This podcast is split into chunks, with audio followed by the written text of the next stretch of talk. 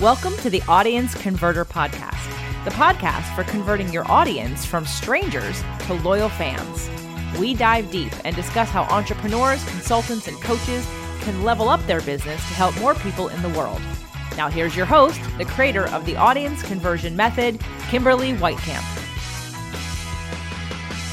Welcome to another exciting episode of the Audience Converter Podcast. I'm Kimberly Weitkamp, your host, conversion copywriter, and marketing strategist. Today, I am so excited to be talking about a very important topic for all of us entrepreneurs. It's one of those things that many of us are, you know, we, we we hear, you know, the importance of a list, the importance of a list, the importance of a list. But then the reality is, is many of us don't really know how to monetize that list. So for today, we're going to be talking about all the steps that you can take and how to really take the list that you have and monetize it for the best part of your business. And to help me do that, I have Russell Nohelty. He is a U S A Today best-selling author and speaker. He creates really cool things like books and comics and hosts cool things too, like the Complete Creative Podcast. He's raised over one hundred forty thousand dollars on Kickstarter, built a mailing list of over twenty-five thousand people, and tabled at more than one hundred fifty events since two thousand sixteen. Now, he teaches creatives how to lead a complete and successful life through his teaching academy, The Complete Creative. Russell, thank you so much for joining me and welcome to the show. Thank you for having me. It's great to be here. I'm really excited to kind of dive into our topic today. Uh, but before we get there, I'd love to know a little bit about your journey and how you got to, to doing what you're doing with The Complete Creative.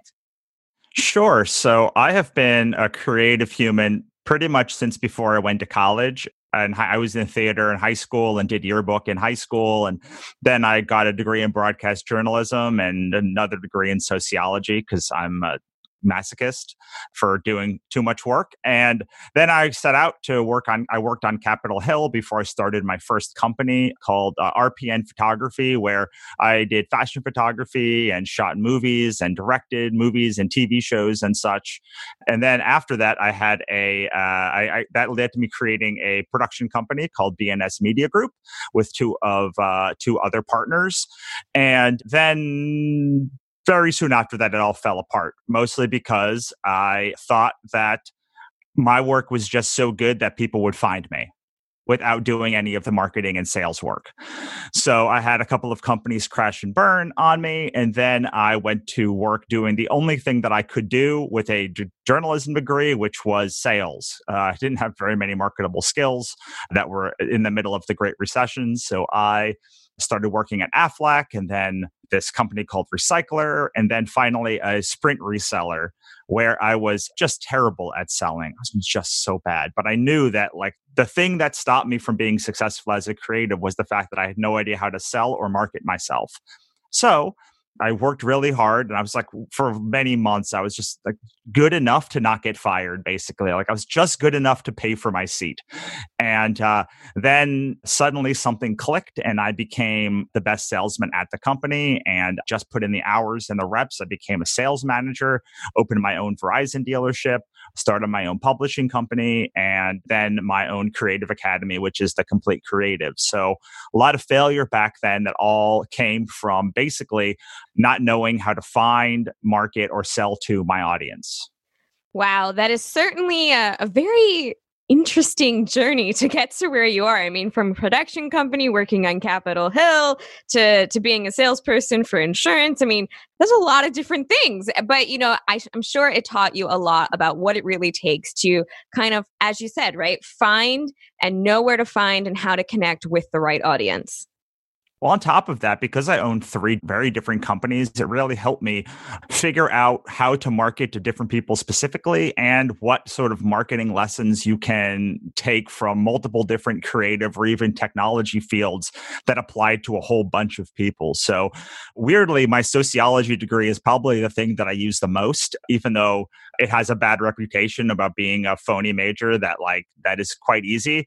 Uh, it deals with groups and how to influence groups, which when you're running Facebook Facebook ads or trying to build an audience or trying to see how groups operate, which is much more important than it's important to know how a single person operates, but it's really important to know how a group of people operate, because especially if you're doing B two C work, you're going to be working a whole lot more with groups of people than individual people. So it's important to know sort of what the trends are in those uh, in those markets. So yeah, I I used to think it was a detriment that I've done so many different things, but I've I've I've I've, I've since grown to know that it's a great strength to be able to work in so many creative fields, in art and writing and novels and comics and movies and T V and and podcasting and and all of these creative things, including courses, and uh, have so many different clients uh, and see what is different about working in different creative industries, but more importantly, what is the same that you can sort of bring and and and broach basically any any field that you want.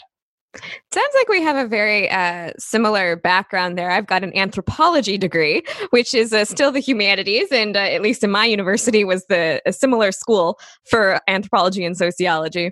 And then, uh, you know, I, I've done all the different types of things as well. I was an English teacher in Europe. I uh, ran a, a hostel in New Zealand. I was a bartender. I've done A V work.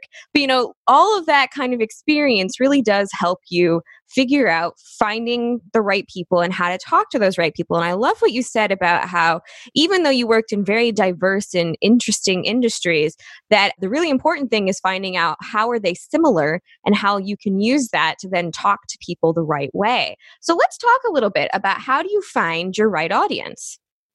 Sure. So I think that you talked about building a big mailing list, and that's the big crux of what people are talking about. And it's always been kind of the crux of what people talk about, but they don't really talk about why you're building an audience or how to do it right. So I'll tell you a horror story. I have a Twitter account that has twenty-seven thousand people on it, and they are the least engaged humans I've ever met, because I had no focus when I was building that Twitter account. I just wanted more and more and more people. So those people, I mean, they're all humans, but they have none of the same interests that I have. Meanwhile, my Facebook account has uh, fourteen thousand people on it, and it's much more engaged. I, I, I was I was very intentional with how I built that Facebook audience. So when I post something there, I get a lot of engagement on it comparatively to Twitter, which has even more people. And I also have different mailing lists that I made a long time ago that are very unengaged. And then I have an, uh, the, our main mailing list, which I curate and I'm hyper specific about, which is quite engaged and leads to most of our sales. So the thing that people get wrong is that they think about growth. They think about the the, the massive amount of humans, but they don't think about who they're trying to get on their list first. They don't think about the type of person. They don't find their singular human or singular avatar. Definitely. One of the things I teach a lot is, you know, you have to know who your audience and your audience members are before you do anything in terms of marketing, in terms of even talking about what you do, because you need to know who you're talking to first, which is what it sounds like what you're talking about here, which is really powerful for a lot of people to kind of take into your mind. I love that you started with the Twitter example, because so many people, I remember when Twitter first came out and everyone's like, oh my gosh, I've got so many followers. But again, you talk about how they're not engaged. They're not the people who are the best fit for what you do, and they're not necessarily going to take that extra step to interact with you, whereas you have the Facebook page, which is a lot of people. So what are some things you think that uh, people should be considering when finding that perfect human to put onto your lists? All right. Well, number one is that business is only two things. It is customer and product, and the interplay between the two. And I only like creating stuff that my customers actually tell me that they want. So a lot of times people ask me, what should I be making? And I always tell them, well, I don't, I don't know. What do your customers tell you? What are the people that are buying your stuff or listening to your show telling you that they want? And they're like, I don't know. And I'm like, well, then you have a problem. You have the biggest problem in business, which is you don't know the singular type of human and what their biggest needs are. So I have two big companies, the Training Academy, which is my nonfiction side of my business, and the publishing company. And they both have relatively similar, much overlapping, but also a lot different personalities. So I have a, a mascot for my publishing company called Melissa the Wannabe.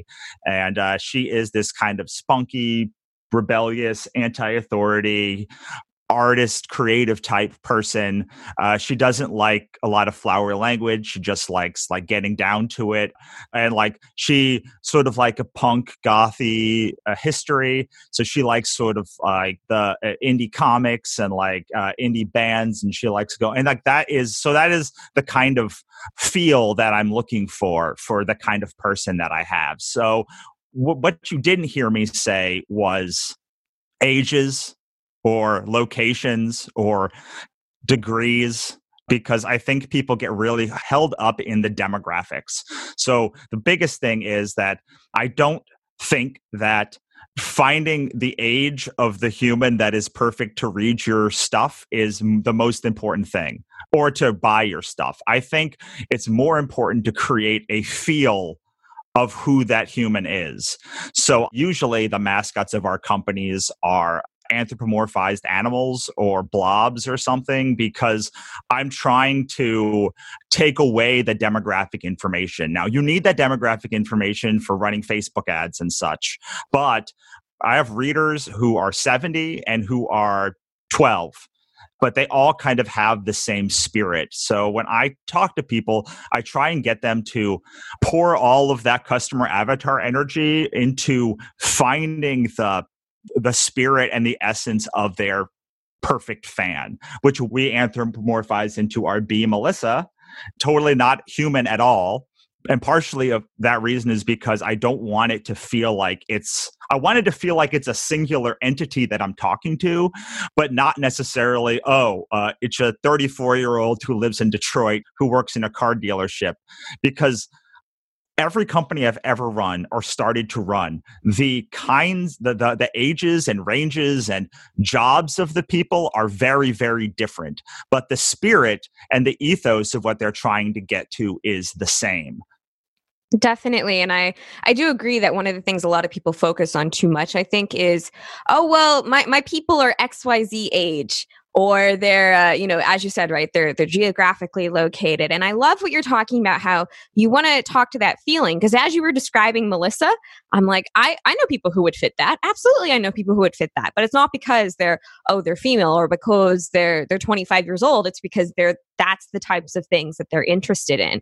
So once you've kind of figured out, you said the step one was to kind of have that mascot. And I love that it's a mascot, because so many of us, you know, we like sports and we remember having a mascot at school. So it's kind of like, who represents your company? So once you have that mascot, what's the next step?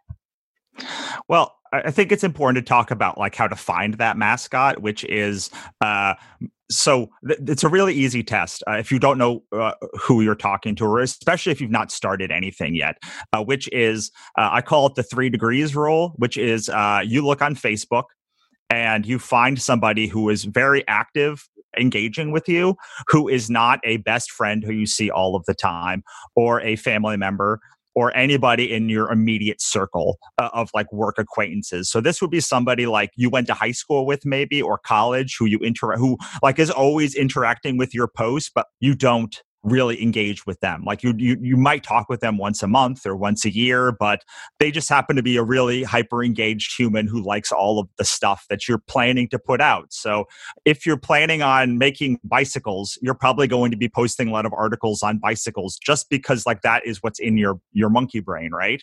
Definitely. Definitely. So you want to find a person who likes all of that kind of stuff. And then you message them or communicate or email them or something, and you say like, hey, I'm planning to launch this product. I'd love to ask you a couple of questions, or I'd love to just ask you a couple of questions and pick your brain about something. And uh, one of the questions you're trying to figure out is like, we don't really communicate very often. Like, why do you... Why are you around? Like, why do you, why do you like me? But like, not in a beggy way, in the way that it sounds right now, but you're trying to sort of discern, like, what is it about you that like they respond to? And uh, it'll be different for everybody. For everybody who likes someone practical and like no nonsense like me, there's someone who likes elegance or like fantastical people or super hyper motivating people. So it depends on who it is. And then you take that one person and you make some assumptions about who your avatar is. And then you start, you do that ten more times. And some of your assumptions will be wrong and some of them will be right. But you really want to get a sense of who that person is, because step two is you want to find more people sort of like them at the beginning. Uh, you want to develop a, your product, but you want to find more people. The more people that you find that are like them, the more robust your sample size is going to be about whether you're on the right path. And I know this feels like, wow, geez, Russell, you're doing a lot of work before you start scaling your audience. And you absolutely are, because when you're dumping money into Facebook ads or doing live events or whatever that thing is, you want to make sure you are right. So uh, it's important to spend a lot of time trying to figure out whether you're right before you start building that audience and get a ten thousand, twenty thousand person mailing list that is built the wrong way. Because it is really, it's, it, it, it is still hard to engage an audience that really wants to hear from you, but it is impossible to do that if you have built the wrong list. Absolutely. You know, one of the things that, as we talked about at the beginning, you know, so many people focus on, well, I need to get more people. I just need to have more humans to be talking with. But as you said, right, it is very difficult to engage with people who actually want to hear from you, because we all have overloaded inboxes. We all have limited amounts of time to, you know, be engaging on like social media, and we, we spend a lot of time, but then there's a lot of other people competing for our time as well. So you want to make sure that the people you've got on that list are the ones who not only want to hear from you, but are the right fit for you, because whatever you've created needs to be a right fit for them as well. And uh, I love the process that you kind of went through with, you know, make sure you're actually talking to people. That's something a lot of us are kind of, I wouldn't say uh, afraid to do, but some of us, you know, we're like, oh, I actually have to talk to the people I want to sell to. And the answer is, of course, yes, because you want to make sure that the assumptions you're making aren't just your assumptions, but that they do match the people that you're looking for. And on top of that, they will tell you what they want. Like, they will tell you what they need. You will start hearing the same thing from many of them. I heard a quote several years ago now uh, said, uh, the only way to scale is to do the unscalable. And my best example of that was Airbnb uh, was struggling when they first getting, got started. So they actually went to their people's houses and would take pictures of them, would ask them what they wanted, how they should pivot, what they should do. And uh, also Sarah Blakely, who invented Spanx, uh, when she got her first orders, she would literally go to every store and spend days in each store all around the country to make sure she was training all the staff, meeting with the customers, and desi- read and, and and making sure her messaging was on point for what she wanted to sell. Now, if you already have something to sell, then it's important that you get the messaging right. If you don't have something to sell, then it's important that you get the messaging right and you design what the product is for based on what the audience says, because there's a ton of stuff already in any market. We're not living in a world where there's a lot of uh, empty space uh, uh, where like no one's touched anything in it. But there is a ton of open space to be like, well, I really love yoga pants, but I wish they had deeper pockets, and I wish they did this and that and the other thing. Uh, and you, and you can start hearing that from a bunch of people and say, well, maybe I should design this thing, because there is the deep need in this exact marketplace of the people I want to serve. Absolutely. So we've talked about, you know, how to make sure you're creating that right avatar, make sure you're creating that right representation of your brand, and getting the right people onto your list. And then uh, how do you monetize that list? You've got the right people on it. How do you take it to that next step to make it a, a great income stream for you?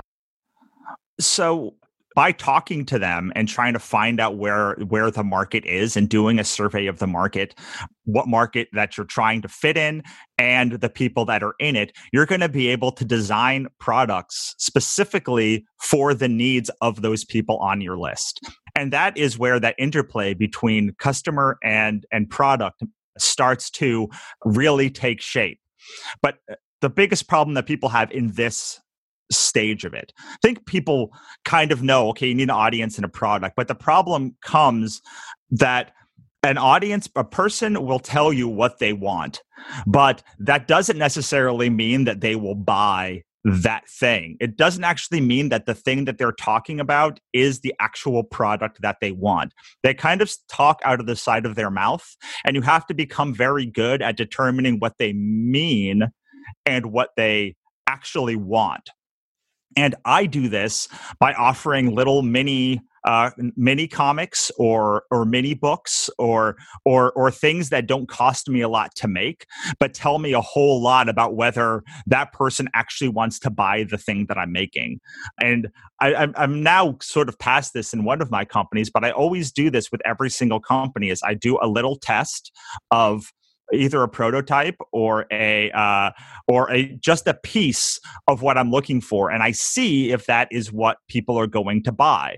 Because the thing is, people have money to spend. The question is whether they will spend it on you. And if you've done a good job of serving your market, you're going to know where the hole is in that market. But you don't want to go and get ten thousand pairs of Spanx. You want to get a small number, maybe not even of the exact product, just of a product that is like the product. For instance, white labeling uh, a similar product of what you're thinking about and bringing some over from China, or going to uh, Printful and putting an order and, and, and setting up an, an order for, because Printful has, or any other uh, sort of print-on-demand clothing line or whatever line, so that you can print one of something and see if it actually is viable to what they want.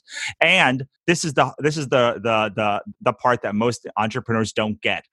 If they buy it, you must ask them why they bought it, and if they didn't buy it, you must ask them why they didn't buy it.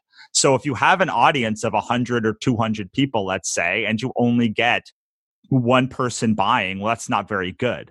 If you get ten people buying, that's a pretty good sign that you're on the right track with the right audience to sell the right product to.